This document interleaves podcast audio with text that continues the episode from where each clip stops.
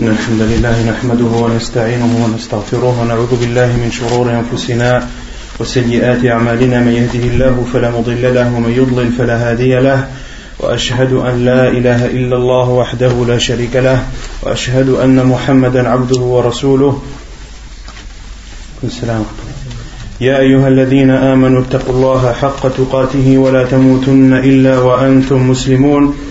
يا أيها الناس اتقوا ربكم الذي خلقكم من نفس واحدة وخلق منها زوجها وبث منهما رجالا كثيرا ونساء واتقوا الله الذي تساءلون به والأرحام إن الله كان عليكم رقيبا يا أيها الذين آمنوا اتقوا الله وقولوا قولا سديدا يصلح لكم أعمالكم ويغفر لكم ذنوبكم ومن يطع الله ورسوله فقد فاز فوزا عظيما أما بعد فإن خير الكلام كلام الله وخير الهدي هدي محمد صلى الله عليه وسلم وشر الأمور محدثاتها وكل محدثة بدعة وكل بدعة ضلالة وكل ضلالة في النار Donc la semaine dernière, on avait traité de la prière du vendredi et des règles et des comportements à y respecter.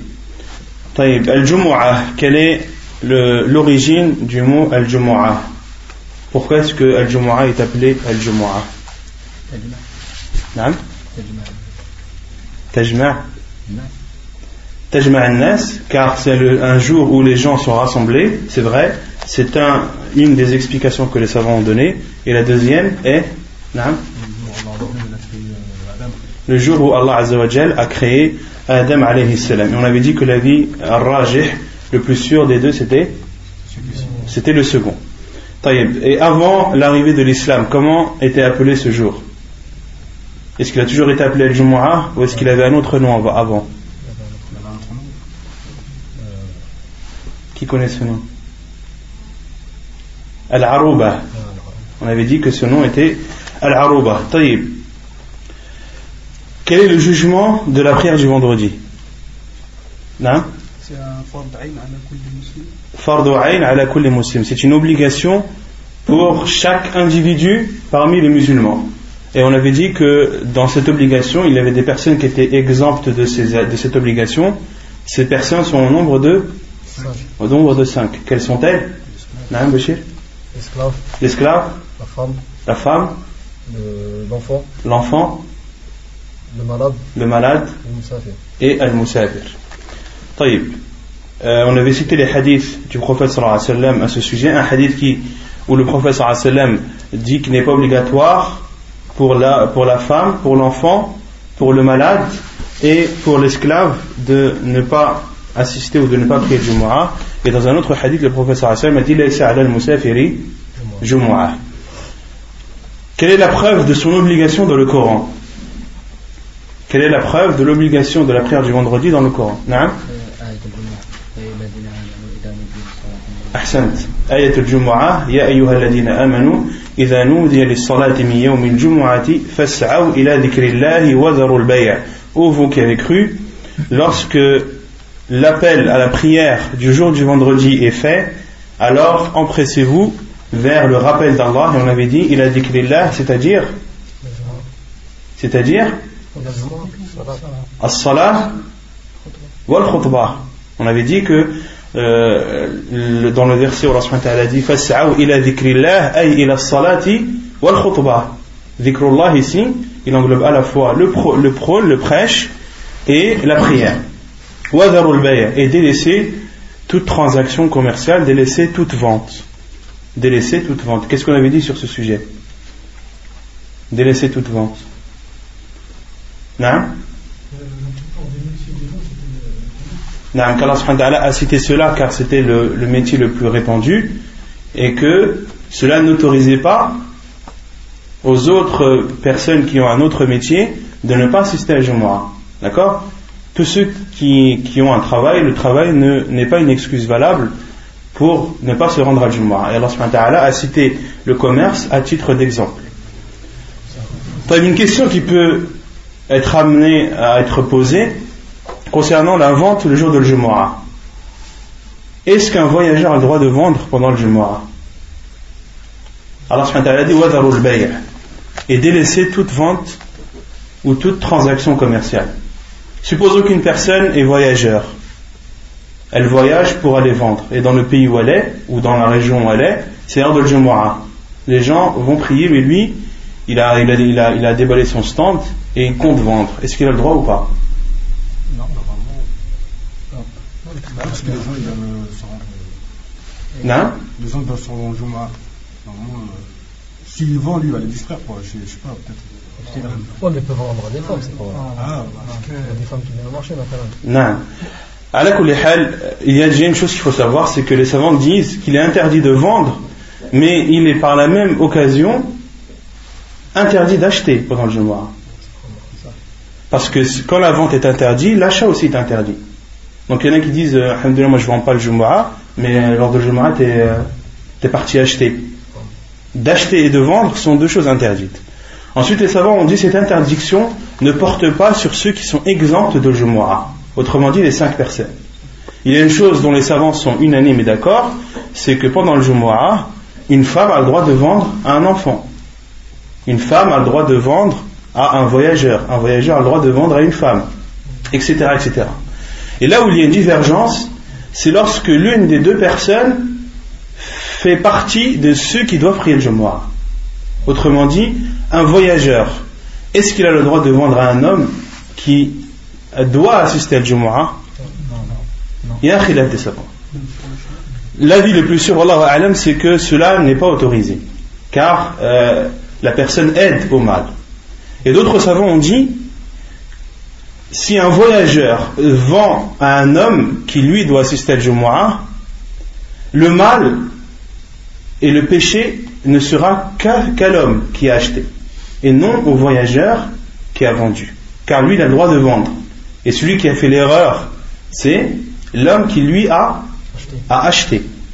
Donc il y a un khilaf à la sur ce sujet, mais l'avis le plus sûr, Allah c'est de s'éloigner de, de, toute ambiguïté.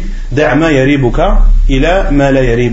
Laisse ce qui fait planer un doute à ce qui n'en laisse pas planer. Wallahu a'lam. Ensuite, on avait parlé de, euh, des hadiths qui parlent des bienfaits de l'Jumu'ah. Quel hadith on avait cité sur cela? Quelle est la récompense de celui qui euh, se rend à la prière du vendredi? نعم تفضل من أتى الجمعة نعم من, من اغتسل نعم وأتى الجمعة نعم فصلى ما قدر له ثم أنصت أنصت حتى يفرغ الإمام نعم ثم صلى معه نعم كتب له آه نعم غفر له ما بينه وبين الجمعة الأخرى أحسنت Donc parmi les bienfaits de Jumu'ah ou des mérites, c'est celui qui fait son grand lavage, celui qui se lave le jour du vendredi, se rend à la mosquée, écoute l'imam jusqu'à ce qu'il ait terminé son discours, puis prie avec lui, alors ses péchés seront pardonnés jusqu'au vendredi suivant. Dans un autre hadith, jusqu'au vendredi suivant, et le professeur Hassan a rajouté trois jours à Fadlo, Ayyam, ce qui fait en tout une récompense de de, pardon des péchés pendant une période de 10 jours. Et dans un autre hadith, le professeur Hassan a donné une condition, majtunibati al-kabair, à condition que les grands péchés sont abstenus.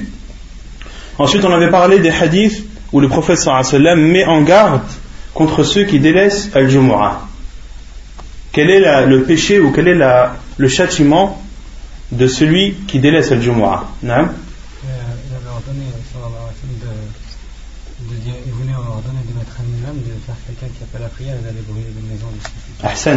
Dans un des hadiths, le professeur Hassan a dit qu'il avait l'intention d'ordonner à une personne de prier, de présider la prière et d'aller se rendre dans les maisons et de brûler les hommes qui n'assistaient pas à Al-Jumu'ah. Donc on avait dit qu'il y avait deux versions de ce hadith. Une qui dit euh, la prière en groupe, Salatul Jama'a, et un autre hadith où le professeur Hassan a dit Salatul Al-Jumu'ah. Et euh, quel est euh, un autre péché ou quel est encore une autre, un autre châtiment de celui qui décède le Jumu'ah Non.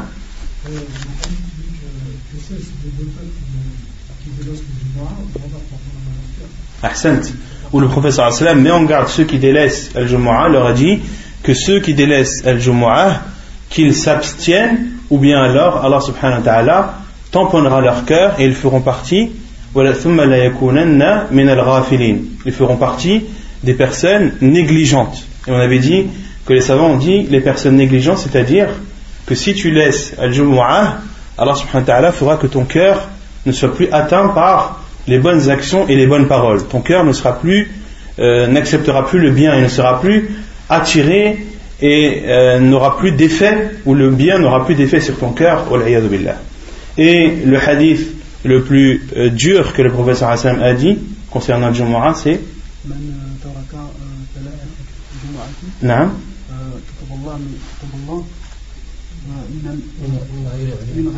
نعم من المنافقين نعم le prophète Hassan a dit من ترك ثلاث جمعات من غير عذر celui qui délaisse trois vendredis trois prières du vendredi sans excuse Allah subhanahu wa ta'ala l'écrira ou l'inscrira parmi les hypocrites et Allah subhanahu wa ta'ala a dit en parlant des hypocrites إن المنافقين في الدرك الأسفل من النار ولن تجد لهم نصيرا que les hypocrites ce seront eux qui seront dans les plus basses profondeurs de l'enfer et ils n'y trouveront là-bas aucun secours.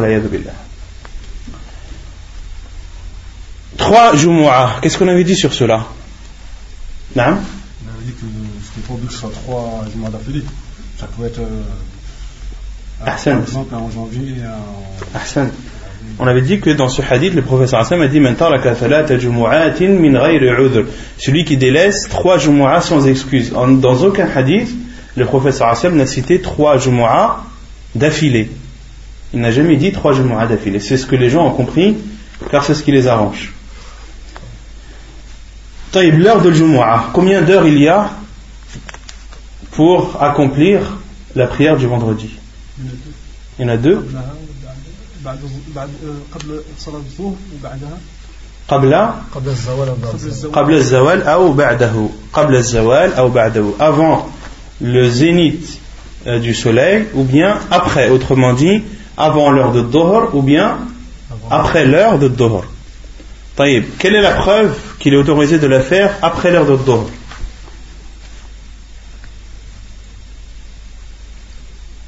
quelle est la preuve qu'il est autorisé de la faire après l'heure de Dohor Non euh, Je ne sais pas si ça va être une bonne preuve, mais que celui qui, qui ne prie pas le Jumu'ah, il fait dehors. Il y a un hadith sur ça Non, on avait cité un hadith bien précis sur ça. أيوة كان النبي صلى الله عليه وسلم يصلي الجمعة حين تميل الشمس que le prophète صلى الله عليه وسلم priait al Jumu'ah au moment où le soleil dépassait le zénith au moment où le soleil commençait son inclinaison. Et quelle est la preuve qu'il est autorisé de la faire avant l'heure de Dohr? Un sahabi qui disait qu'ils priaient le Jumu'ah et qu'ils avaient le temps d'aller abreuver leur, euh, leur chamelle mm -hmm. et, et, que le, à ce moment-là, Shams a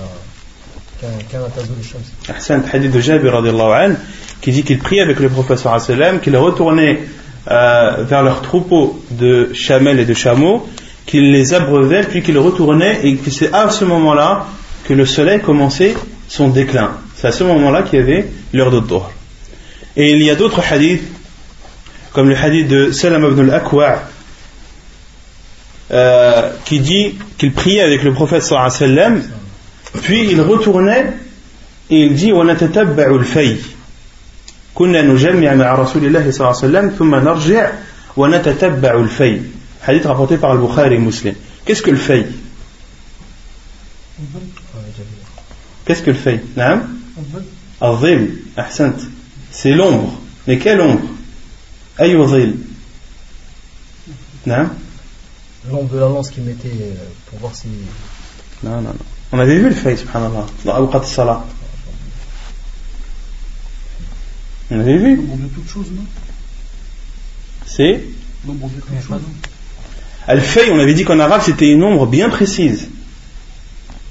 Égal au corps. Non Égal au corps. Je pas entendu. Par rapport à sa taille Non, par rapport à ce moment. On avait dit que le Fay c'était l'ombre qui, qui suivait le déclin du zénith. C'était l'ombre qui vient juste après que le soleil dépasse son zénith. Cette ombre-là, elle est appelée Al-Fay. Et après le fay, c'est Azil. Et avant le fay, c'est Azil. Avant le zénith, l'ombre qui a, elle est appelée en arabe Azil. Juste après le zénith, cette ombre est appelée Al-Fay. Et après, elle est appelée Azil, l'ombre. Donc, tout ombre et tout fay est une ombre, mais tout ombre n'est pas forcément un fay. C'est clair ou pas? Elle fait, ce qu'il faut retenir, c'est que c'est l'ombre qui vient juste après le zénith.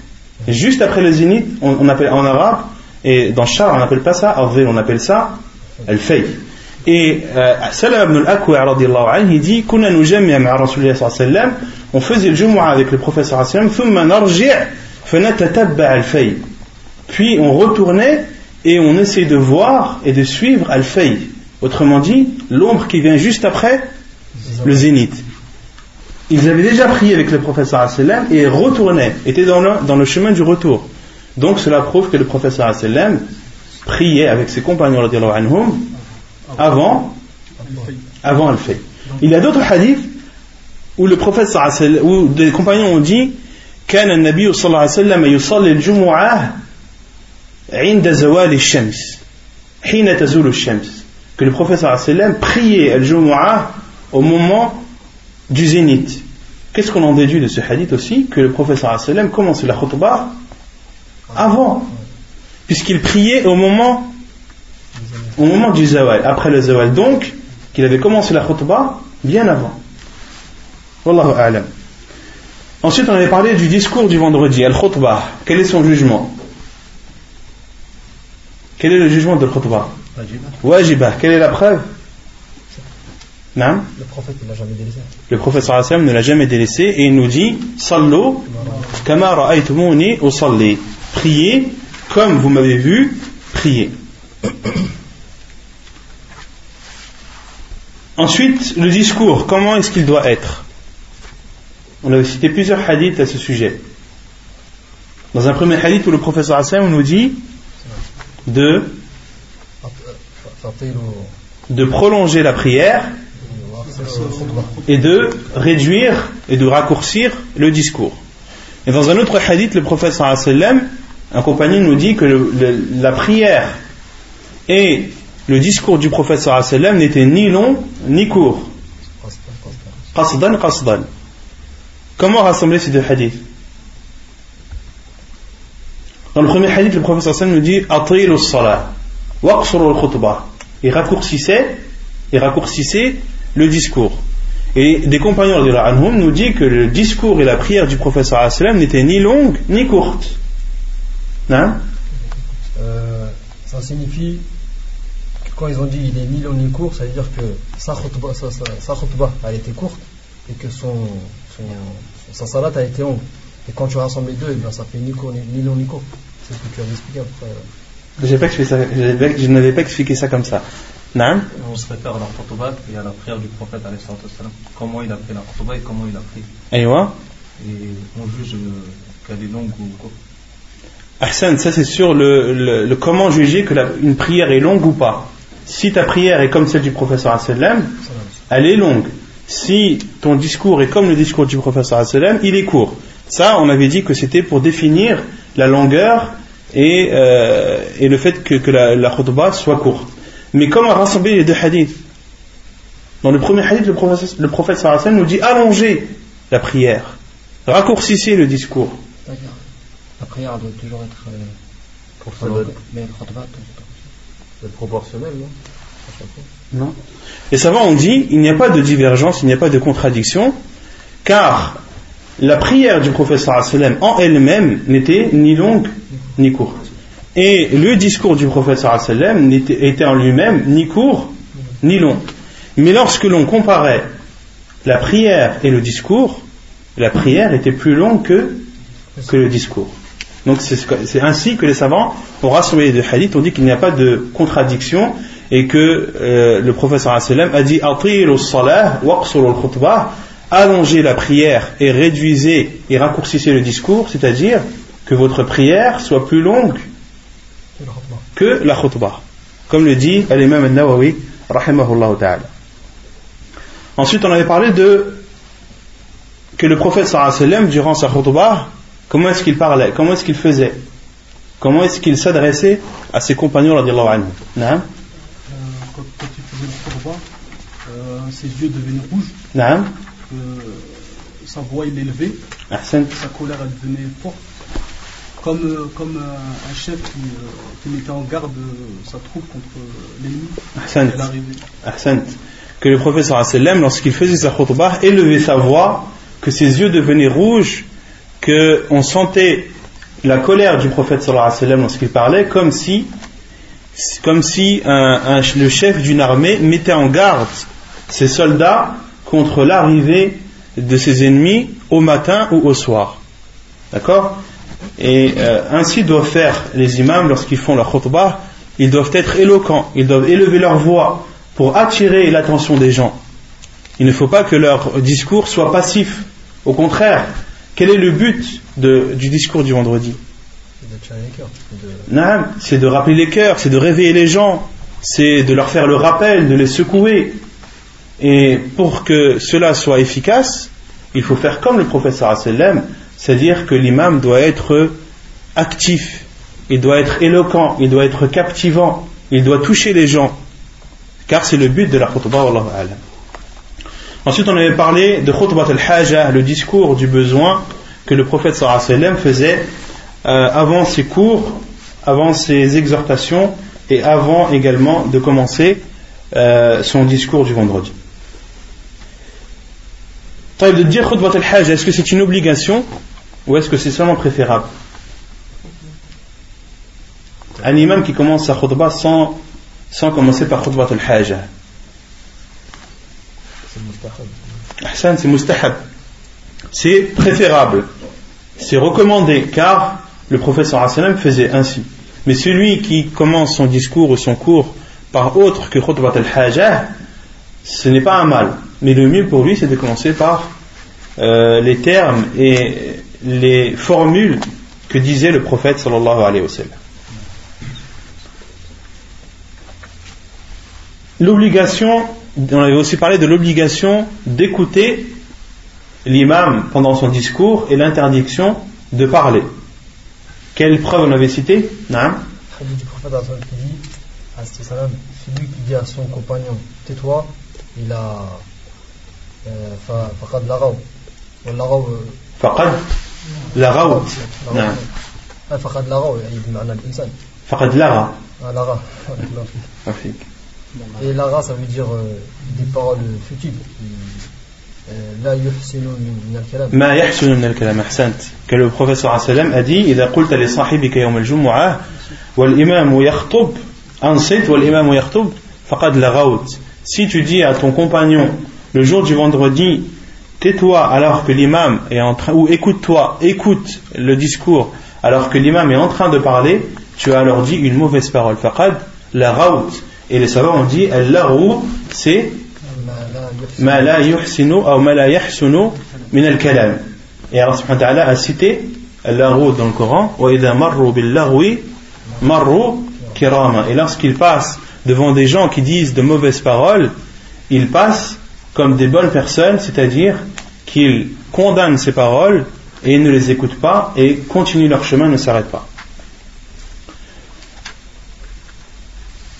Comment rattraper Al-Jumu'ah on avait, dit, on avait donné deux situations. Al-Jumu'ah, il y a combien de rak'at? Deux rak'at. Celui qui arrive à la deuxième, comment est-ce qu'il rattrape? Il rattrape une. Celui qui arrive à la deuxième mais n'a pas atteint la deuxième. Il fait Ad-Dohr. Il prie Ad-Dohr. À une condition. Non À une condition Qu'il soit excusé. À condition que qu'il soit excusé. Car on avait vu que l'avis le plus sûr parmi les avis des savants, c'est que celui qui délaisse al-Jumu'ah sans excuse, la yusalli. La al-Jumu'ah wa la al Il ne prie ni al-Jumu'ah ni al-Dhuhr. Ensuite, on a parlé des sunan des prières à faire avant et après Al-Jumu'ah. Avant, quelle est la sunna du professeur sallam? C'est illimité. À partir de? À partir de quel moment c'est illimité? Après le fajr ou après le lever du soleil? Après que le soleil soit levé et qu'il se soit élevé. D'accord? Autrement dit, un quart d'heure après le lever du soleil, il t'est autorisé de prier autant de prières que tu veux jusqu'à jusqu'à ce que l'imam monte sur le minbar. Jusqu'à ce que l'imam monte sur le minbar. Et après Al-Jumu'ah, quelle est la sunna du professeur sallam? 4 ou 2 4 ou 2 4 ou 2 4 à la mosquée ou 2 à la maison. Tu as dit que tu allais faire une recherche. Est-ce que Wallah, je ne l'ai pas fait. Excusez-moi, je ne l'ai pas fait. La question qui était posée la semaine dernière, c'est euh, est-ce qu'il est autorisé d'en faire 6 Est-ce qu'il est autorisé d'en faire 6 à la mosquée ou d'en faire 6 à la maison, d'en faire 4 à la maison et 2 à la mosquée? J'ai pas, j'ai pas eu le temps de chercher. Non. Ensuite, les comportements à avoir pendant le Jumu'ah.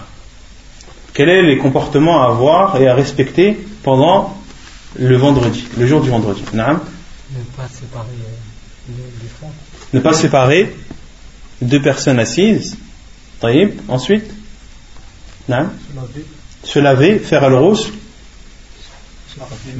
se parfumer, mettre des beaux habits, se rendre toi à la mosquée, aller à la mosquée à pied, mettre de l'huile dans les cheveux. Siwak.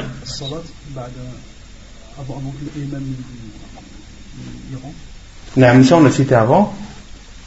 Non de ne pas passer au-dessus des épaules. De ne pas enjamber les gens. Et De ne pas croiser ses mains aussi. On ne pas parler Donc là, ça en fait combien? Vous avez compté ou pas? Ça en fait neuf. Être attentif, ça on avait parlé de, juste avant que c'était une obligation d'écouter euh, à l'imam euh, le, jour du vendredi et de ne pas parler. De ne pas jouer avec les pierres aussi. Quoi d'autre? Vous avez tout dit? Ça, ça vient après. Ensuite, il y a aussi, parmi les paroles à dire, donc là, c'est les actes.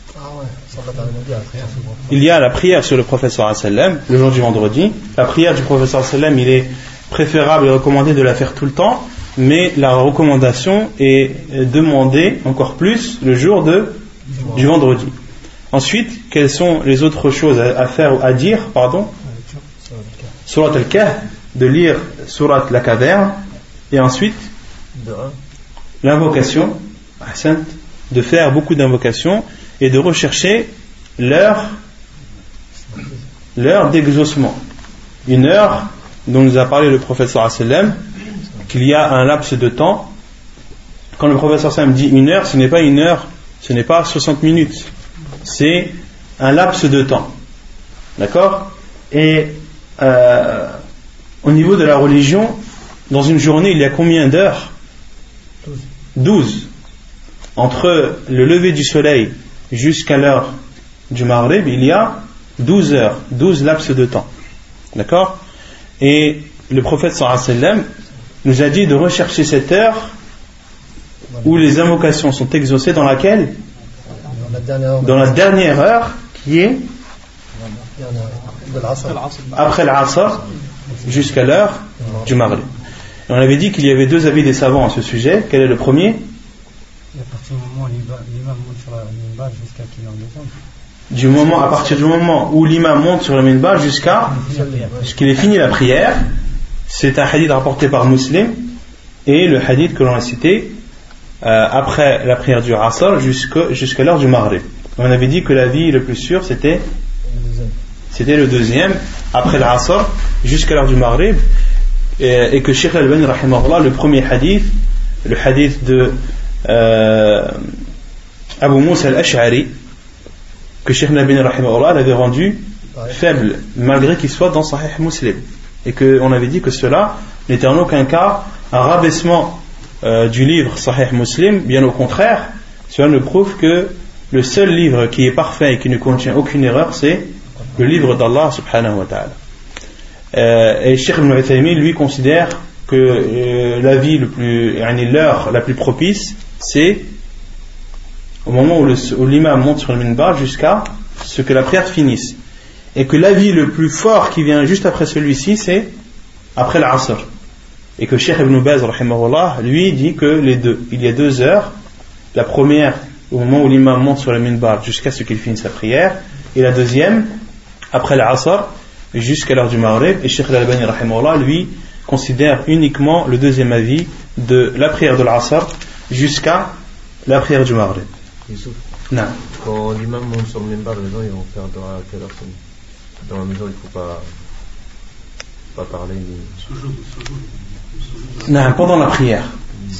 Parce que Cheikh Ibn dit que euh, pour lui c'est le, moment le plus propice car c'est le moment où les gens sont rassemblés. Et plus les gens sont rassemblés et plus leurs invocations sont, sont, sont susceptibles d'être exaucées. Ça c'est un des arguments de Sheikh Ibn Uthaymin Donc c'est un moment très court. Autrement dit, c'est le moment. L'assise aussi de l'imam. Allahu alam, je ne sais pas ça. Je ne sais pas si euh, pendant l'assise de l'imam il est autorisé de parler ou pas. Moi j'ai entendu Charles il a fait le khutbah et quand il s'est assis, je l'ai entendu faire de L'imam L'imam, ouais. mais l'imam il peut dire, ah, il peut dire tais-toi. il n'y a rien qu'il a le droit. L'imam il a le droit de parler. Là on parle de l'imam. On parle de Inch'Allah, je vais, je vais noter ça, Inch'Allah. Taïb. Ensuite, on avait dit que le Jumu'ah se faisait où?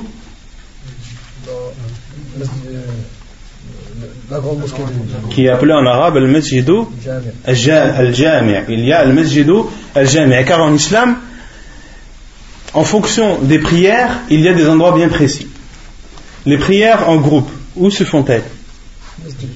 Dans les mosquées des quartiers. D'accord? Tu fais, tu fais la prière en groupe dans la mosquée qui est la plus proche de chez toi. Ensuite, elle joue elle doit se faire dans les grandes mosquées.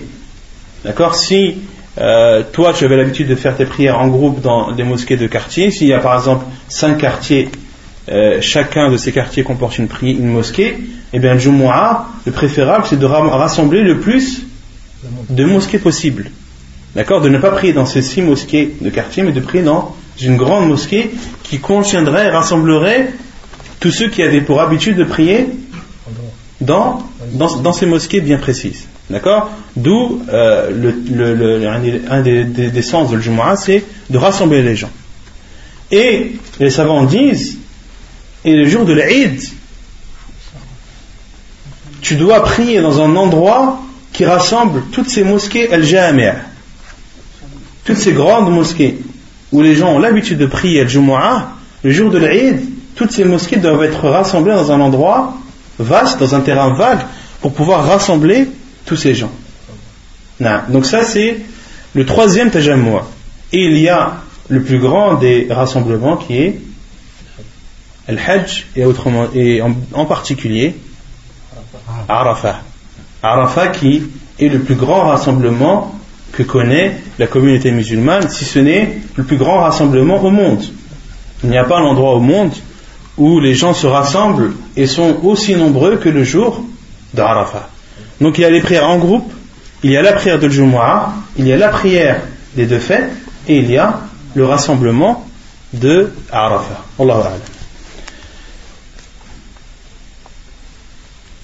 Ensuite, on avait dit lorsque Al-Jumu'ah, le vendredi et le jour de fête coïncidaient.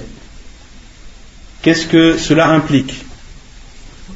Non fait, euh, celui qui prie l'Aïd, il, peut ne pas prier Jumu'ah, et celui qui prie euh, Jumu'ah, il peut ne pas prier l'Aïd. Ah, non, c'est celui, celui, qui prie l'Aïd qui ne peut pas prier Jumu'ah. Non, celui qui a prié l'Aïd, la prière des deux fêtes, il lui est autorisé, si ce jour de l'Eid tombe à vendredi, de ne pas prier Al-Jumu'ah, de ne pas prier Al-Jumu'ah. Ça, c'est pour les gens qui prient. Et quant à l'imam, il doit il doit prier Al-Eid et Al-Jumu'ah, car le prophète sallam a dit Wa inna Et quant à nous, nous prierons Al-Jumu'ah. Et quant à nous, nous prierons Al-Jumu'ah. Pourquoi? Pourquoi est-ce que l'imam doit prier Al-Jumu'ah? Pour que, par exemple, celui qui a raté le, celui qui a raté le al il puisse faire le Jumu'ah. Ahsan, pour que celui qui a raté la prière de, de la fête puisse prier Al-Jumu'ah, ou bien pour que celui qui veut faire les deux. Pour que celui qui veut y assister, y assiste. Ou bien C'est pas une obligation pour lui-même. S'il veut ne pas le faire, il ne le fait pas. Parce que d'après ce qu'on a compris dans, ce dernier, non. Si, je me rappelle bien, c'est ce que tu as dit. Tu as dit que c'était pas obligé, s'il ne voulait pas le faire, il ne le faisait pas. Mais c'était le, le Hassan, c'était qu'il le fasse. Euh, l'auteur dit L'auteur dit que c'est préférable. L'auteur dit que c'est préférable. Non. Donc ça c'était pour la prière du vendredi. Maintenant on commence l'autre chapitre qui est l'avant-dernier du livre de la prière, qui est la prière des deux fêtes. Salatul Eidaini. Pourquoi est-ce que l'Eid est appelé l'Eid Non C'est une fête qui se répète. أيوة كل سنة كل سنة نعم العيد il est appelé ainsi Al-Eid car car c'est une fête ou une occasion qui se renouvelle tous les ans, d'où l'appellation Al-Eid. Et en islam, il y a combien de fêtes? Il y a combien de Eid? Deux, trois Il y en a trois. En, en islam, il y a trois fêtes. La première fête qui est Eid al-Adha, la, la fête euh, du sacrifice. Al-Fitr, la Eid al-Fitr, la, fête euh, à la fin du Ramadan, qui a lieu quand? Le premier de Shawwal. Le premier de Shawwal, qui est Al-Eid, Eid al-Fitr. D'accord? Qui clôture le jeûne du Ramadan. Ensuite, il y a Eid al-Adha, le Eid, la fête du sacrifice, qui elle a lieu le quel jour de Al-Ashir le dixième jour du mois Dhul Hijjah.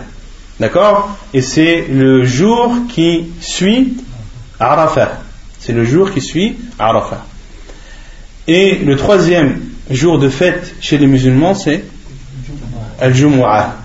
C'est la prière du vendredi qui est une fête hebdomadaire qui est une fête hebdomadaire. Et la communauté musulmane fête ces jours-là non pas comme les autres, non pas euh, en dansant, en chantant, etc.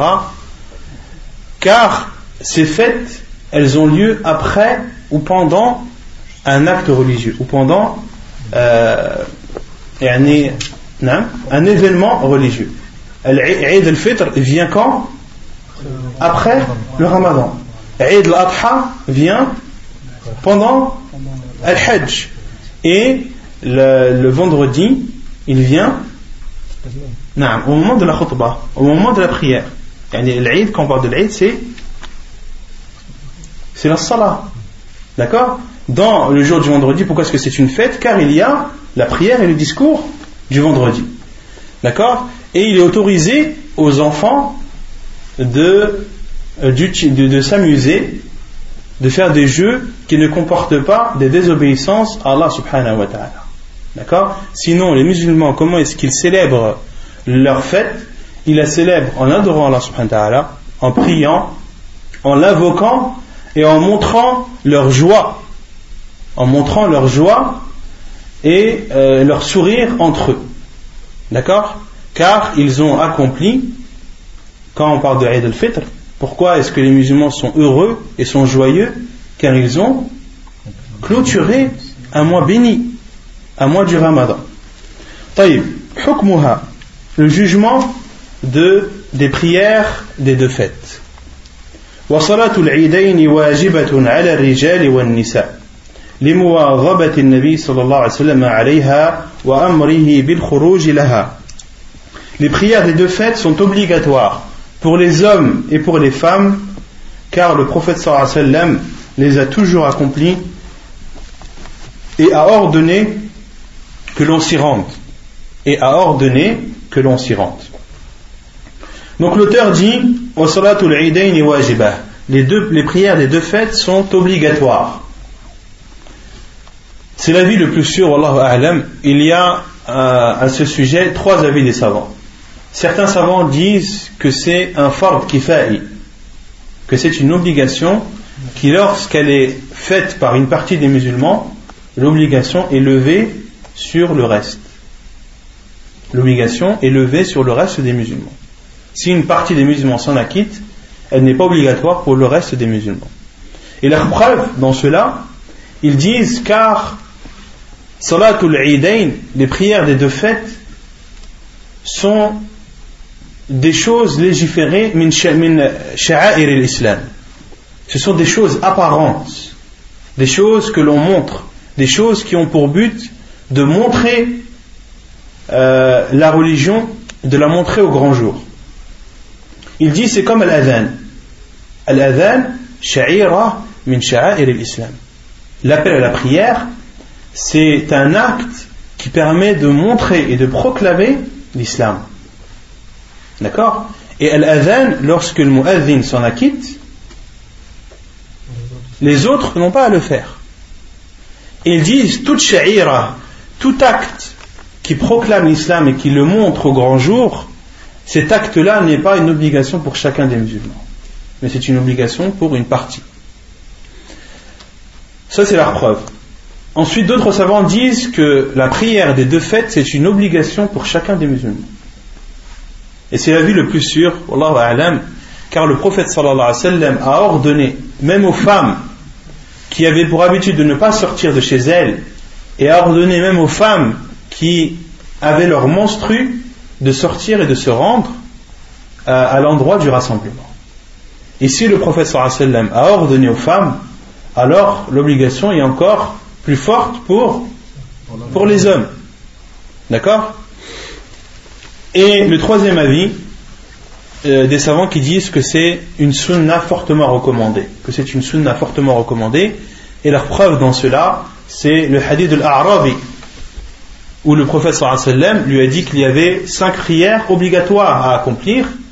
Et l'homme lui a dit, le bédouin lui a dit,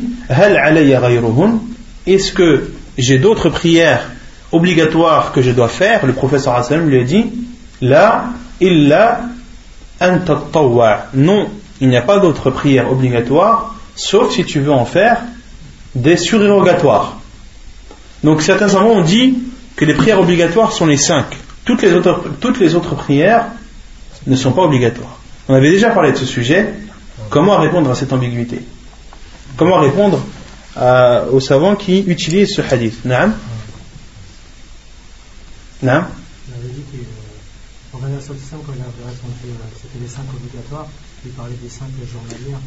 Ahsant, que le, bédouin, lorsqu'il a demandé au professeur Asselam quelles sont les prières obligatoires, le professeur Asselam lui a répondu que c'était les cinq.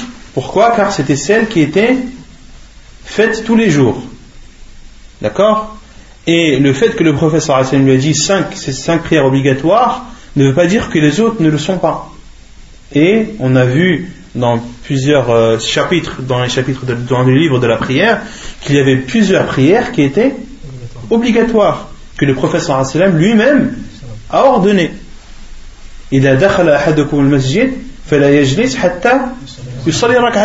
Lorsque l'un d'entre vous entre à la mosquée, qu'il ne s'assied pas jusqu'à avoir prié deux rak'at. Qui a dit cela? Le prophète sallallahu alayhi wa sallam. D'accord? Et salat al-kusuf, pareil. ila salat. Lorsqu'il y a l'éclipse, empressez-vous et accourez en ayant peur vers la prière. Qui a dit cela? Le prophète sallallahu. D'accord? Donc, euh, les savants, l'avis le plus sûr, c'est que la prière de l'Eid est obligatoire. Car, c'est une, car elle a une cause. D'accord? C'est les fêtes et le professeur Hassan a ordonné aux femmes de sortir. Donc, il est obligatoire, selon l'avis le plus sûr, pour les femmes comme pour les hommes, de se rendre à euh, la prière des deux fêtes.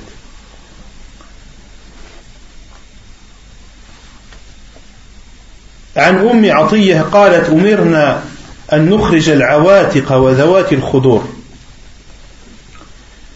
Parmi les preuves que c'est obligatoire, c'est le hadith de Umm Atiyya anha qui dit que nous avons été ordonnés, ou on nous a ordonné de sortir al-awatiq. Al-awatiq, ce sont les femmes qui ne sont pas encore mariées, qui ont atteint l'âge de la puberté. Wadawat al-khudur et celles qui ont pour habitude de rester chez elles. Al-khidru, c'est le voile de la maison. Autrement dit, au temps du professeur les femmes qui étaient pubères et qui n'étaient pas encore mariées, elles n'avaient pas pour habitude de sortir des maisons, comme à notre époque. Elles n'avaient pas pour habitude de sortir des maisons. Et le professeur a ordonné, comme le dit Umm le jour de l'Aïd, de sortir ces femmes et ces filles qui n'ont pas pour habitude de sortir. وعن حفصة بنت سيرين قالت كنا نمنع جوارينا أن يخرجن يوم العيد فجاءت امرأة فنزلت قصر بني خلف فأتيتها فحدثت أن زوج أختها غزا مع النبي صلى الله عليه وسلم اثنتي ثنتي عشرة غزوة فكانت أختها أختها معه في ست غزوات فقالت فكنا نقوم على المرضى ونداوي الكلمة. فقالت يا رسول الله على إحدانا بأس إذا لم يكن لها جلباب أن لا تخرج. قال لتلبسها صاحبتها من جلبابها فليشهدن الخير ودعوة المؤمنين. حديث متفق عليه. فقال قلت قال. نعم فقال لتلبسها صاحبتها من جلبابها فليشهدن الخير ودعوة المؤمنين.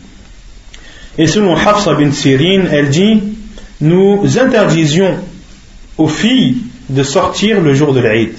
فجاءت امرأة فجاءت امرأة فنزلت قصر بني خلف. Et une femme est venue et est, venu dans le palais de Bani Khalaf. Les savants disent que cela, euh, ce lieu euh, se, trouve en Irak. et Hafsa anha est partie voir cette femme. Et cette femme lui a informé que la femme de son mari, que le mari de sa sœur, que le mari de sa sœur avait combattu avec le prophète sallam dans douze batailles. فكانت أختها معه في ست غزوات et sa sœur, donc la femme de cet homme, était avec lui pendant six batailles. فقالت فكنا نقوم على المرضى ونداوي الكلمة et nous nous occupions des malades et nous guérissions ou nous soignions les blessés.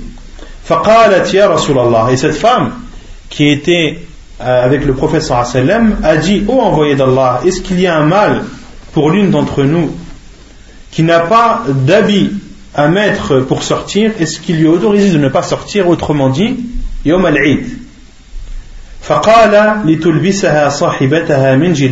Le prophète sallam a dit que sa sœur lui donne des vêtements à porter. Afin qu'elles assistent au bien et aux invocations des croyants. Autrement dit, le professeur sallam n'a pas autorisé à la femme qui n'a pas de vêtements à mettre sur elle pour sortir et cacher ce qu'elle doit cacher de son corps, le professeur sallam ne lui a pas autorisé et a même ordonné à sa sœur de lui donner un vêtement à mettre sur elle pour pouvoir sortir et assister au bien de la prière des deux fêtes et également de participer aux invocations des croix. Il y a une autre, une autre preuve que la prière du vendredi est obligatoire. Et ça, on l'a vu avant. On l'a vu avant dans Bab al-Jumu'ah, dans le chapitre de al-Jumu'ah. La prière de l'Aïd. Il y a non, il y a une preuve que la prière de l'Aïd est obligatoire dans le chapitre de la prière du vendredi.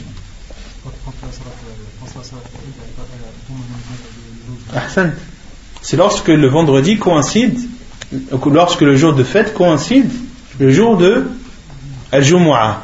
On a dit que celui qui prie la prière de l'Aïd, il ne lui est pas obligé de prier Al-Jumu'ah.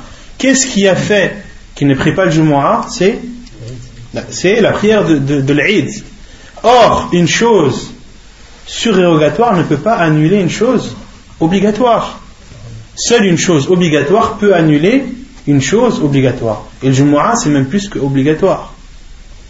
Et c'est pour ça que les savants disent que Al-Jumu'ah, comme le dit Sheikh Al-Albani, Salatul Eid wajibatun mithl al-Jumu'ah tamaman ou akad. Que la prière de l'Eid est une obligation comme la prière du vendredi si ce n'est plus. Si ce n'est plus, car celui qui prie l'Eid ne lui est pas autorisé, il ne lui est pas obligatoire de prier Al-Jumu'ah, Wallahu Waqtuha, l'heure de la prière des deux fêtes.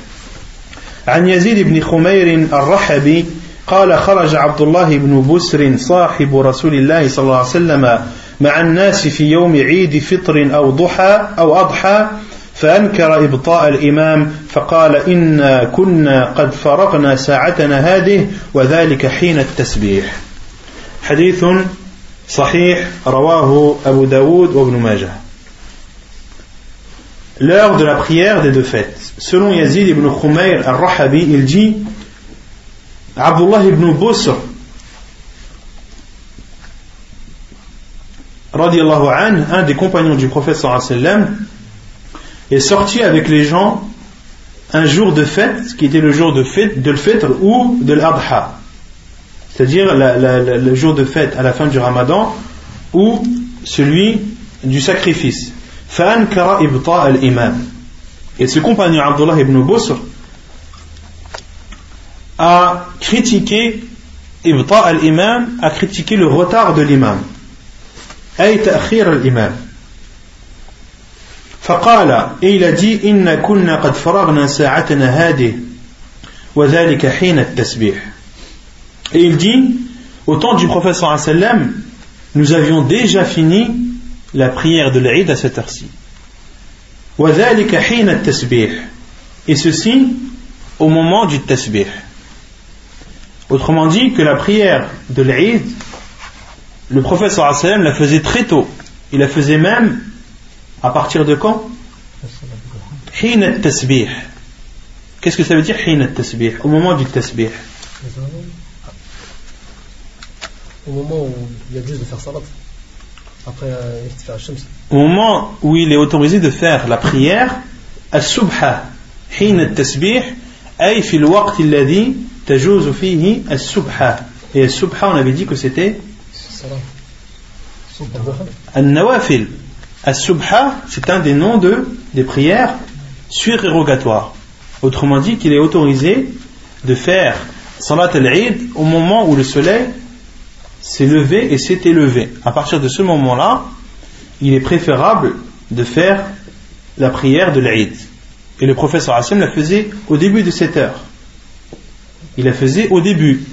Et il avait tellement l'habitude de la faire au début que ce compagnon a reproché à cet imam d'être sorti en retard. Car le professeur, car le professeur avait l'habitude de la faire au début de cette heure. طيب الخروج إلى المصلى. ومن الأحاديث السابقة تعلم أن محل أن محل صلاة العيد هو الخلاء وليس المسجد فقد كان صلى الله عليه وسلم يخرج لها وعمل بذلك من بعده. Est donc de sortir vers al-musalla vers un terrain vague et vaste. Et ومن الأحاديث السابقة et selon les hadiths cités précédemment on sait que l'endroit dans lequel doit se faire la prière de la fête, c'est un terrain vague et non la mosquée. car le professeur sortait le jour de l'Eid vers cet endroit vague. Et c'est ainsi qu'ont fait ses compagnons et tous ceux qui sont venus après après le prophète sallallahu alayhi wa et on déduit des hadiths précédents. L'auteur n'a pas cité les hadiths dans leur totalité, où le prophète a ordonné même aux, femmes qui ont leur menstru de se, rendre et d'assister à, ce rassemblement, et le prophète a dit dans le hadith et qu'ils s'abstiennent de rentrer dans l'endroit où les gens prient. Dit que les femmes qui sont pubères, qui, sont, euh, qui ont leur, leur menstru, doivent se mettre à l'écart, mais elles doivent assister quand même à ce bien sans pour autant entrer dans l'endroit où les gens prient. Et les savants disent qu'il est autorisé de prier dans la mosquée en cas de grande nécessité ou de force majeure. Lorsqu'il y a un grand froid, lorsqu'il y a une pluie, une forte pluie, etc. Dans ce cas, il est autorisé euh, aux, gens de prier la prière de l'Aïd dans la mosquée et non dans les terrains vagues. Pour les femmes qui, ont leurs règles et ne peuvent pas rentrer à la mosquée, il y a des savants sur ça. La femme qui a ses menstrues, est-ce qu'elle a le droit de rentrer dans la mosquée ou non? Certains savants disent que c'est autorisé, d'autres savants disent que ce n'est pas autorisé. Et euh, Sheikh Al-Bani lui autorise à la femme qui a ses menstrues de, se rendre à la mosquée. Et il a pour preuve le hadith de Aïcha anha qui dit euh, où le professeur Hassan lui a dit. Le professeur Hassan a dit à Aïcha anha lorsqu'elle avait ses menstrues fais tout ce que le pèlerin fait si ce n'est de, de faire les tournées autour de la Kaaba et de prier de faire les tournées autour de la Kaaba et de prier. Et Sheikh al dit un pèlerin, il entre dans la mosquée. Il entre dans la mosquée, donc il est autorisé à la femme de, euh, de rentrer dans la mosquée. Et Sheikh al ajoute en disant qu'il n'y a aucun hadith du prophète sallallahu alayhi wa sallam qui a interdit à la femme qui a ses monstrues de se rendre à la mosquée. Et les autres savants l'interdisent, la plupart des savants l'interdisent, comme Sheikh ibn Uthaymin, Sheikh ibn Baz et les autres, interdisent à la femme qui a ses menstrues de se rendre à la mosquée. Sauf si elle est de passage et qu'elle est amenée à traverser la mosquée. Dans ce cas, il est autorisé, mais de, se rendre à la mosquée, d'assister à un cours, etc., cela n'est pas autorisé. Donc les savants disent que la, prière de l'Eid doit se faire euh, dans un terrain vague, comme je vous ai dit tout à l'heure, pour que le plus grand nombre de musulmans soient soient rassemblés et y assistent. Et certains savants ont dit sauf la mosquée de la Mecque. Sauf la mosquée de la Mecque, car il y a tout d'abord les, mérites de la prière. Une prière dans cette mosquée en vaut 100 000. Et d'autres savants ont dit car la Mecque et la géographie de la Mecque est spécifique. Mecca, c'est que des montagnes. Et l'endroit le plus vaste à la Mecque euh, qui peut comporter les gens, c'est la mosquée. La mosquée, elle est immense et elle peut comporter les gens, et autour il n'y a que des montagnes. Il n'y a que des montagnes au point où, où les autorités euh, au jour d'aujourd'hui sont amenées ou sont obligées de, de, détruire ces montagnes. À détruire ces montagnes petit à petit pour avoir euh, plus d'espace autour de Majid al-Haram. Est-ce qu'il y a un adhan, un appel à la prière et une iqama pour, cette pour la prière des deux fêtes Ibn Abbas وجابر بن عبد الله قال لم يكن يؤذن يوم الفطر ولا يوم الأضحى Selon Ibn Abbas anhu, et Jabir ibn Abdullah, ils ont dit il n'y avait pas de adhan le jour de l'Fitr ni le jour de l'Adha. Le jour de la, la, la fête de l'Fitr et la fête du sacrifice. Allah ibn Abbas et Jabir ibn Abdullah ont dit il n'y avait pas d'appel à la prière pour ces prières. وعن جابر أن لا أذان للصلاة يوم الفطر حين يخرج الإمام ولا بعدما يخرج ولا إقامة ولا ندى ولا شيء لا نداء يومئذ ولا إقامة رواه مسلم Et Jabir anhu a dit dans un dans une dans un dans, dans Sahih Muslim a donné plus de, de détails et a dit il n'y a pas d'appel à la prière pour la prière le jour de l'Fitr la fête de l'Fitr ni au moment où l'imam sort, ni au moment où il est sorti, il n'y a pas d'iqama, juste avant la prière, il n'y a même pas d'appel, wala nida, comme la prière de comme la prière de l'éclipse, on avait dit qu'il était légiféré pour l'imam de dire as-salatu jami'a, la prière en groupe, la prière en groupe. Il n'y a pas cela également le jour de euh, l'Aïd, le jour de la fête, wala shay, ni autre chose Et il insiste encore en disant il n'y a pas d'appel ni d'iqama ce jour-là. Et il y a un autre hadith que l'auteur n'a pas cité, c'est le hadith de Jabir ibn Samura, rapporté par Muslim, qui dit qu'il a prié avec le prophète sallallahu alayhi wa sallam plus d'une fois sans adan ni iqama. Sans adan ni iqama.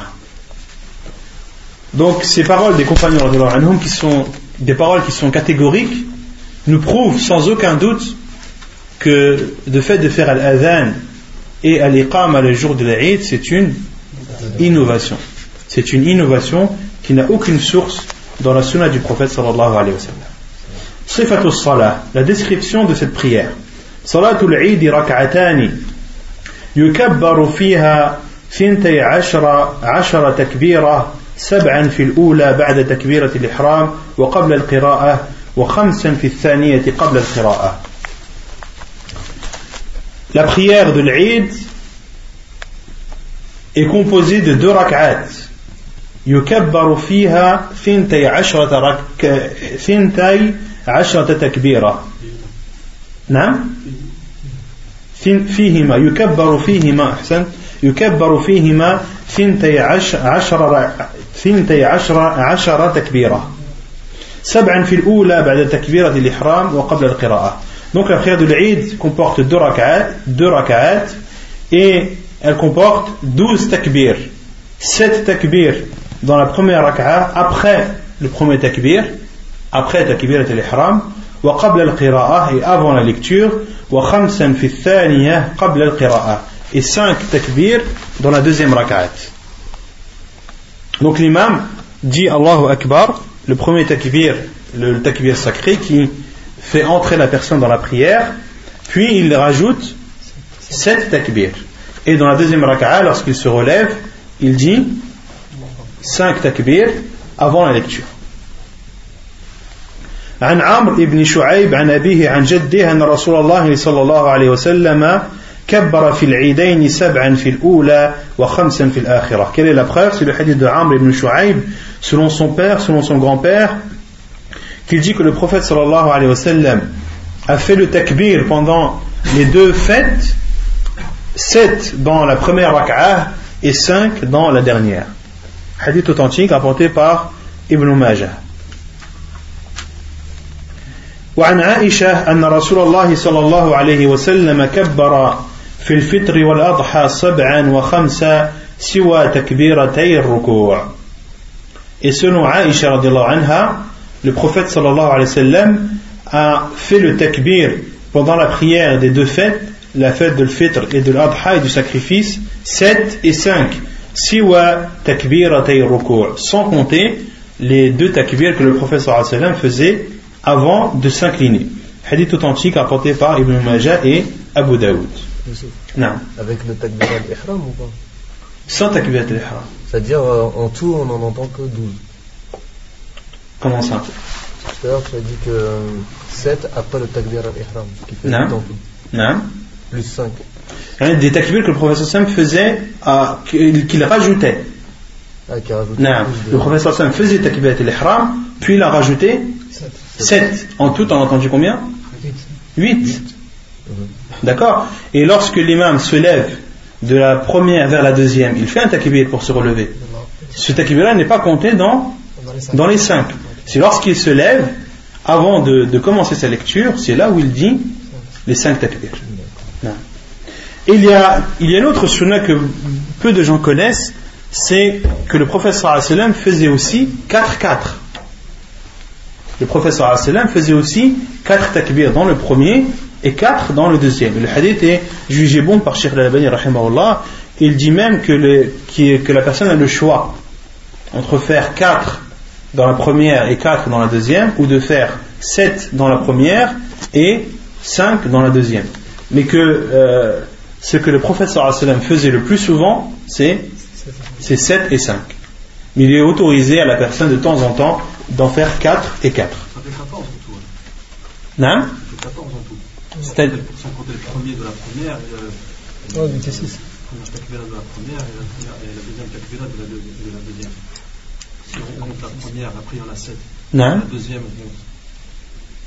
Non, tout si tu comptes dans toute la prière, il y en a plus. Il y a le recours, il y a le sujoud, il y a le sujoud. Là, on parle des takbir que le professeur sallam faisait et qu'il rajoutait en plus des prières normales, en plus des prières habituelles. D'accord si tu, si tu fais la différence entre euh, deux rak'at et la prière de l'Aïd, en tout, il y a combien de takbir en, en, plus 12. Les 7 que tu as rajoutés plus les 5.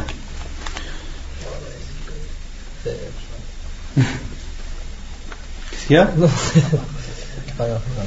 Il est rapporté aussi dans, par Abdullah ibn Mas'ud qu'il dit بين كل تكبيرتين حمد لله عز وجل وثناء على الله qu'il est autorisé entre les takbir de dire Alhamdulillah et de faire les éloges d'Allah subhanahu wa ta'ala comme le dit euh, Abdullah ibn Mas'ud radiallahu anhu القراءة فيها la lecture pendant cette prière عن النعمان بن بشير أن رسول الله صلى الله عليه وسلم كان يقرأ في العيدين وفي الجمعة بسبح اسم ربك الأعلى وهل أتاك حديث الغاشية Selon Nu'man ibn Bashir, le prophète sallallahu alayhi wa sallam lisait pendant les deux fêtes, pendant la prière des deux fêtes et pendant la prière du vendredi, dans la première rak'ah, Sabbih isma rabbika al-a'la wa hal ataka hadith al-ghashiyah et hal ataka hadith al-ghashiyah dans la seconde.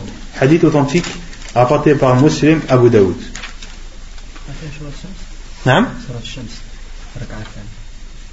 الله أعلم لا أدري وعن عبيد الله بن عبد الله قال خرج عمر يوم العيد فأرسل إلى أبي واقد الليثي بأي شيء كان النبي صلى الله عليه وسلم يقرأ في مثل هذا اليوم؟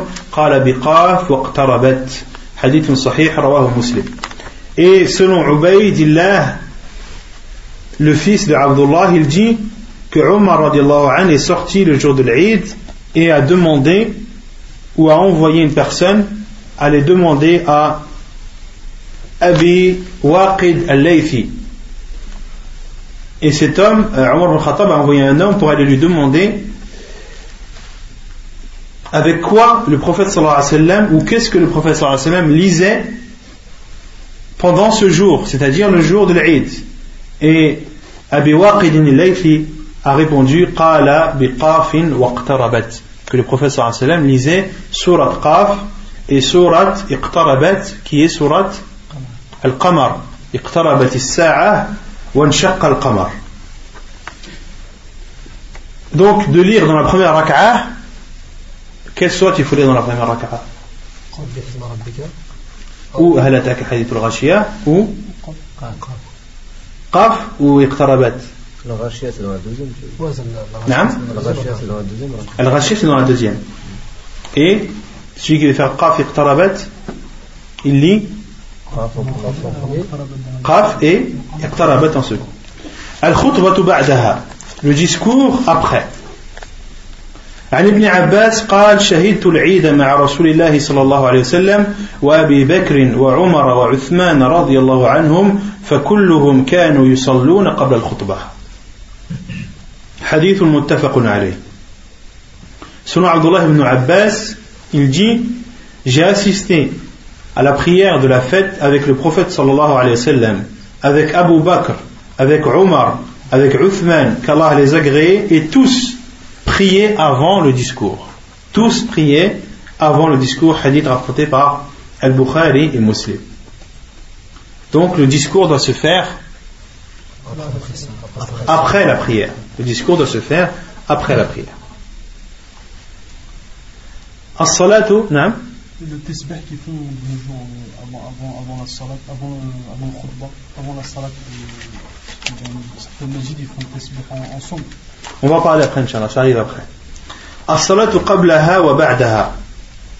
La prière avant et après la prière des deux fêtes.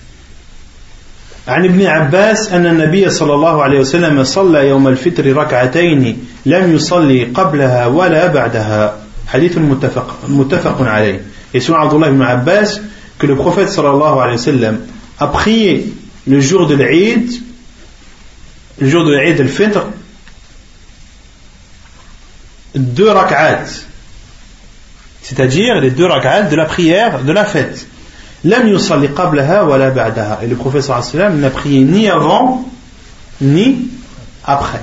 que le prophète sallam n'a prié ni avant ni après.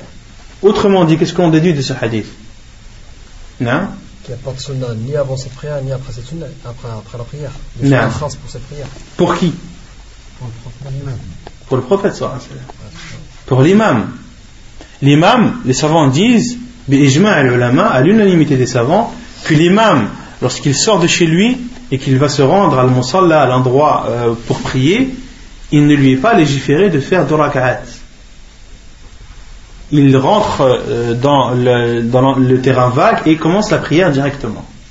Il n'a pas de prière à faire avant ou après. Mais ceux qui sont présents,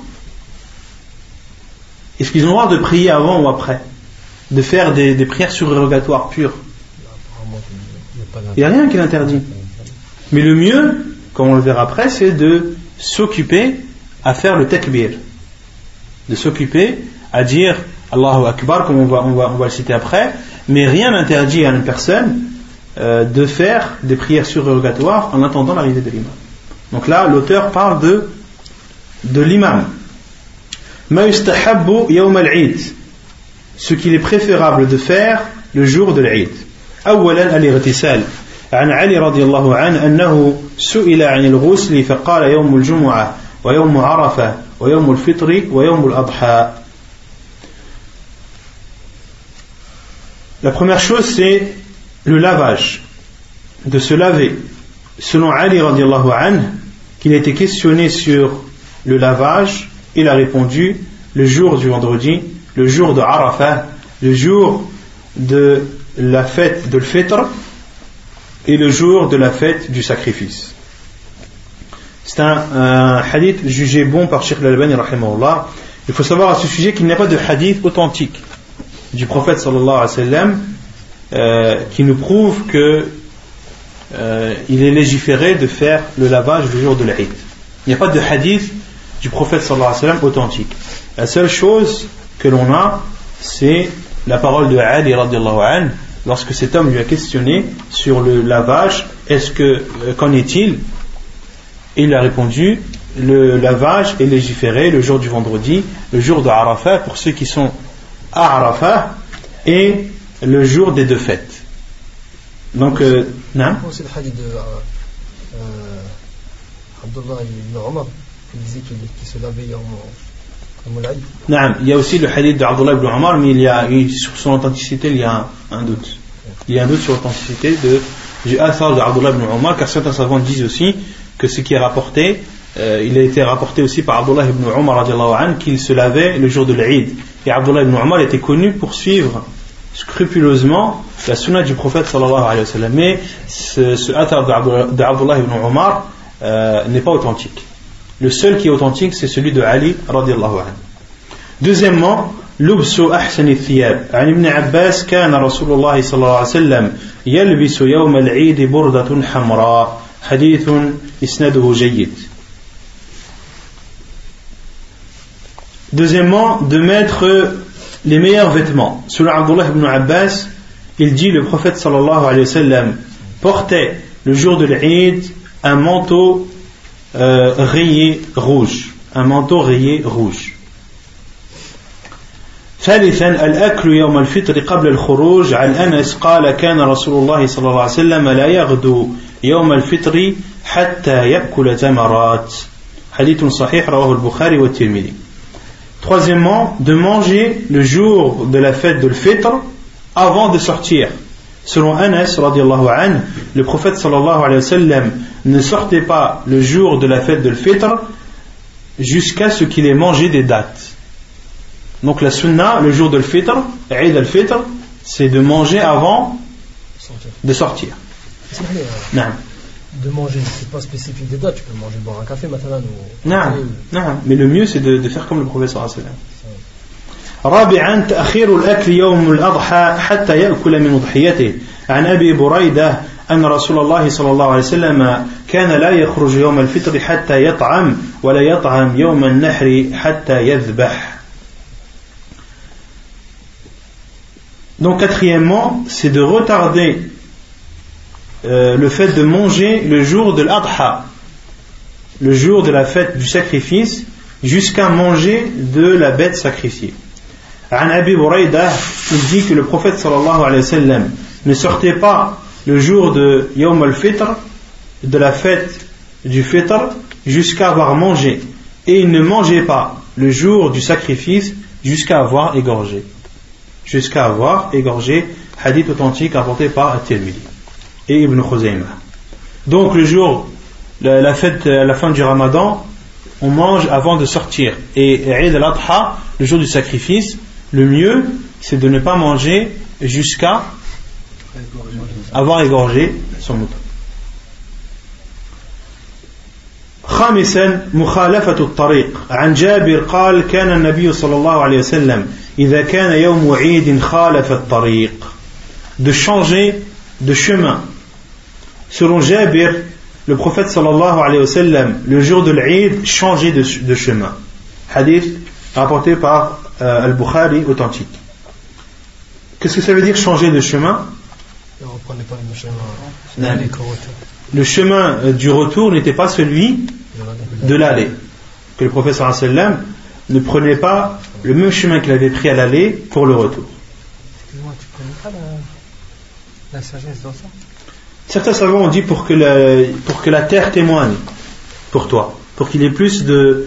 Hein, pour que la terre euh, témoigne pour toi, et pour qu'il y ait plus de chemins possibles qui soient témoins pour toi le jour, de, le jour du jugement.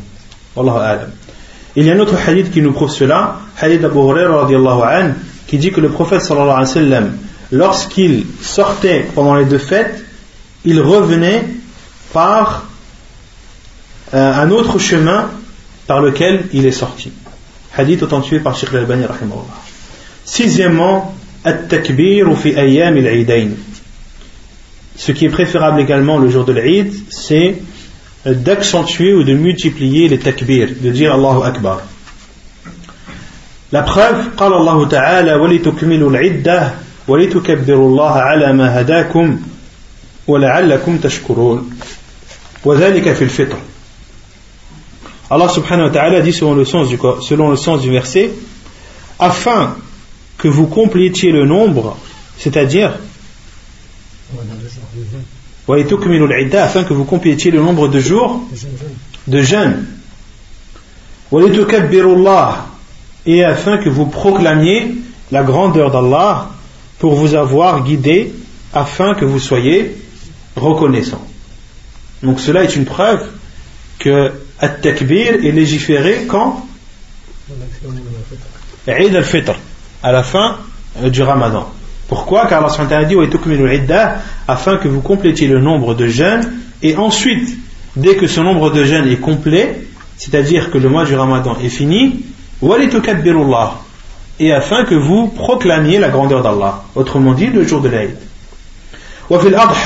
Et la preuve concernant le takbir, le jour du sacrifice, et rappelez-vous Allah ou faites le rappel d'Allah pendant des jours bien définis. Fi Quels sont ces jours bien définis? Trois jours de qui est permis à la personne d'égorger. Non. Pendant combien de jours la personne a le droit d'égorger? Trois ou quatre? Quatre jours.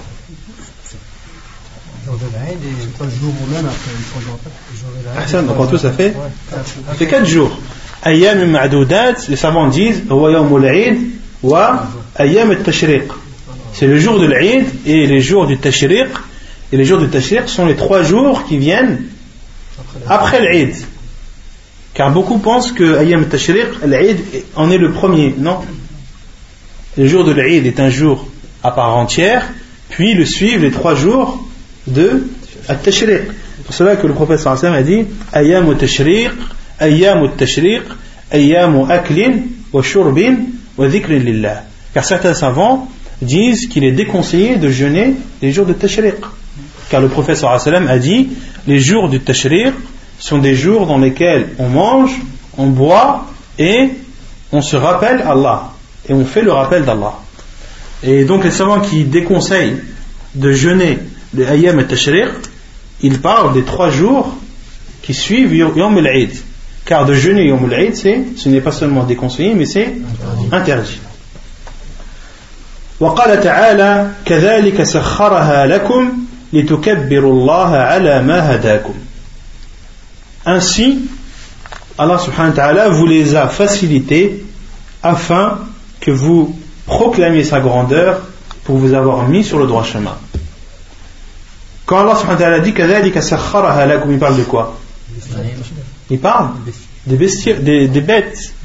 Car le début du verset c'est La yanal Allah luhumuha wa la dima'uha wa la yanaluha wa la yanaluhu at-taqwa minkum.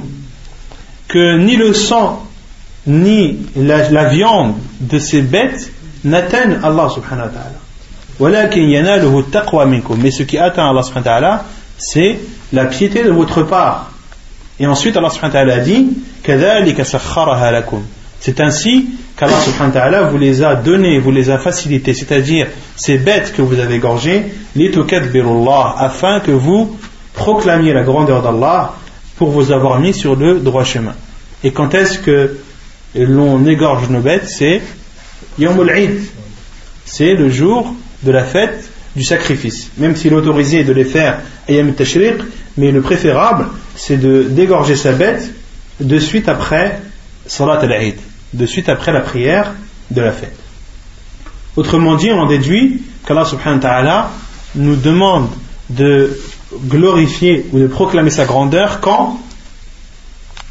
Dans ce verset? Le jour de l'Eid, Eid al-Fitr. ووقته في الفطر من حين يخرج من حين يخرج إلى المصلى حتى يصلي.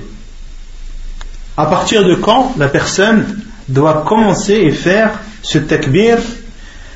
L'auteur dit, et son heure, le jour de l'fitr, commence du moment où il sort jusqu'à ce qu'il prie. Du moment où il sort jusqu'à ce qu'il prie.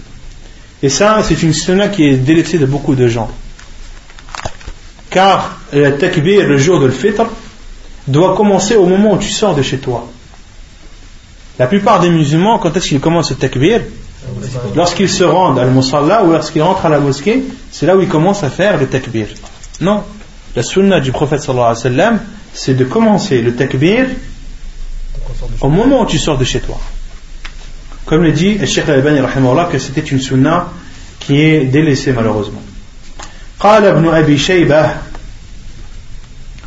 حدثنا يزيد بن هارون عن أبي دب عن الزهري أن رسول الله صلى الله عليه وسلم كان يخرج يوم الفطر فيكبر حتى يأتي المصلى وحتى يقضي الصلاة فإذا قضى الصلاة قطع التكبير.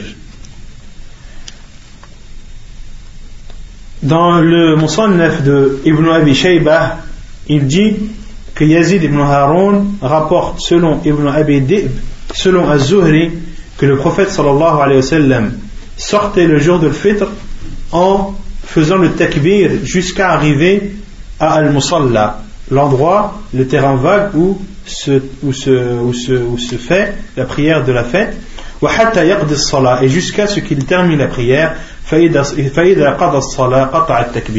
et lorsque le prophète sallam terminait la prière, il arrêtait le takbir.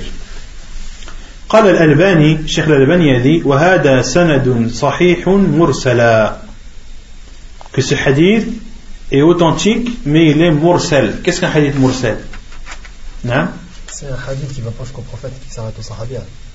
Si je me rappelle Non. Un hadith qui s'arrête, qui s'arrête au sahabi, c'est un hadith mawqouf. C'est un hadith qui il manque un intermédiaire entre le tabi'i et le prophète. Ahsan. Al hadith mursal, c'est lorsque la dernière personne est manquante. La dernière personne avant le prophète sallallahu alayhi wa sallam. Autrement dit, entre autrement dit, c'est lorsque le compagnon n'est pas présent. Comme le dit, euh, euh, disent les savants, Et le mursal, c'est le hadith dont il n'y a pas de compagnon. D'où dans la chaîne de transmission, le compagnon a été enlevé. Et pourquoi est-ce que le hadith mursal fait partie de laquelle catégorie des hadiths? Min qismi? Al-Da'if. Al-Hadith al-Mursal, un hadith euh, dont le le nom du compagnon a été amputé, c'est un hadith qui fait partie des hadiths faibles. D'accord? Pourquoi est-ce que c'est un hadith faible? Parce qu'entre le tabi'i et le prophète sallam, qui nous prouve que c'est un compagnon Les compagnons, la règle dans le hadith, as-sahaba kulluhum. Les compagnons, leur authenticité n'est jamais mise en doute.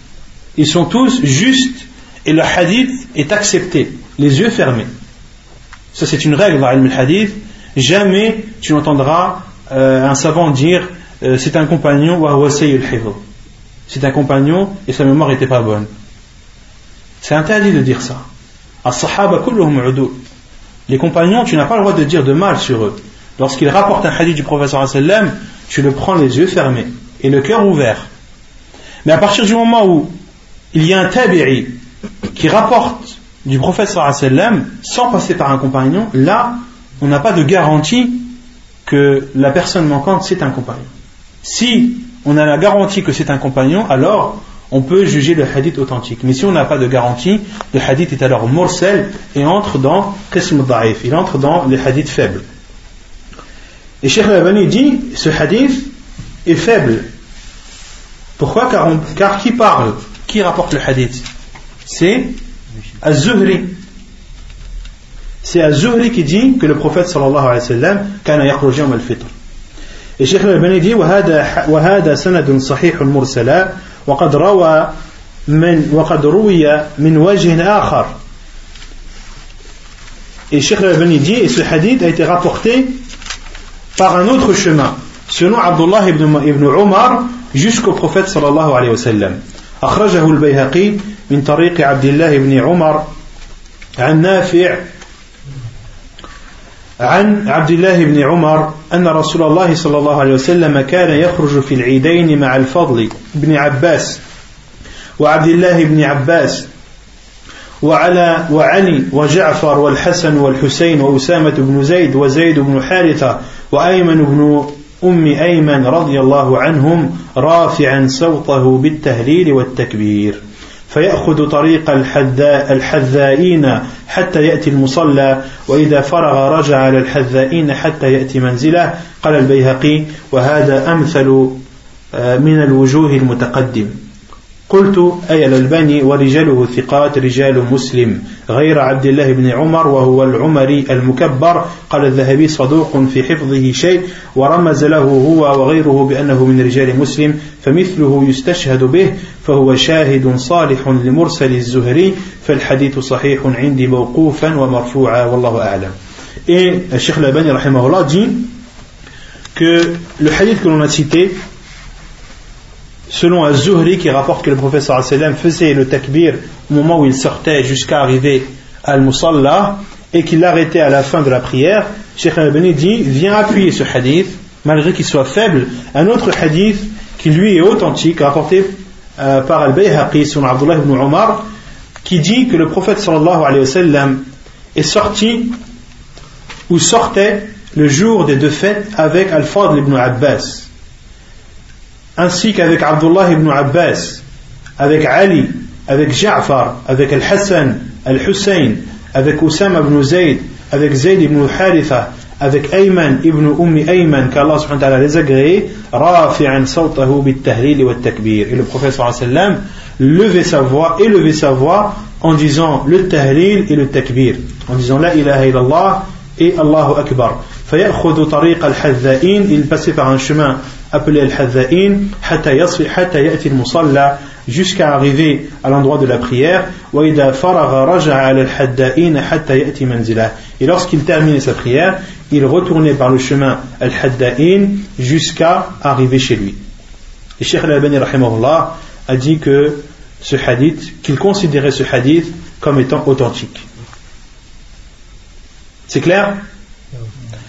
ووقت التكبير في الأضحى من صبح يوم عرفة إلى عصر آخر أيام التشريق Et l'heure du takbir pendant la fête du sacrifice commence de l'heure du subh, le jour de Arafah, jusqu'à l'heure de l'Asr, du dernier jour de Ayam al-Tashriq.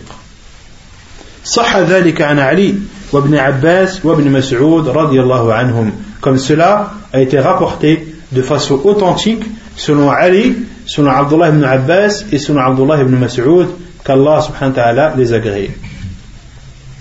Quand est-ce que le takbir commence? Le jour de Eid al-Adha? Yawm Arafah, qui est le jour, le neuvième jour de Dhul Hijjah. Autrement dit, il t'est autorisé de commencer le takbir la veille de l'Eid. La veille de l'Eid à l'heure de Subh. Donc tu as le, droit de faire un takbir tout le, jour de Arafah, Yawm al-Eid, et les trois jours de Tashriq. Autrement dit, ça fait combien de jours? Cinq jours. Cinq jours et le takbir doit s'arrêter à l'heure de l'Asr du troisième jour de Ayyam al-Tashriq. Et donc il a été rapporté euh, selon Abdullah ibn Mas'ud qui disait al-takbir deux fois. Le jour, les, les, jours de Tashriq, il disait Allahu Akbar, Allahu Akbar, La ilaha illallah, Allahu Akbar, Allahu Akbar, Walillahi alhamd.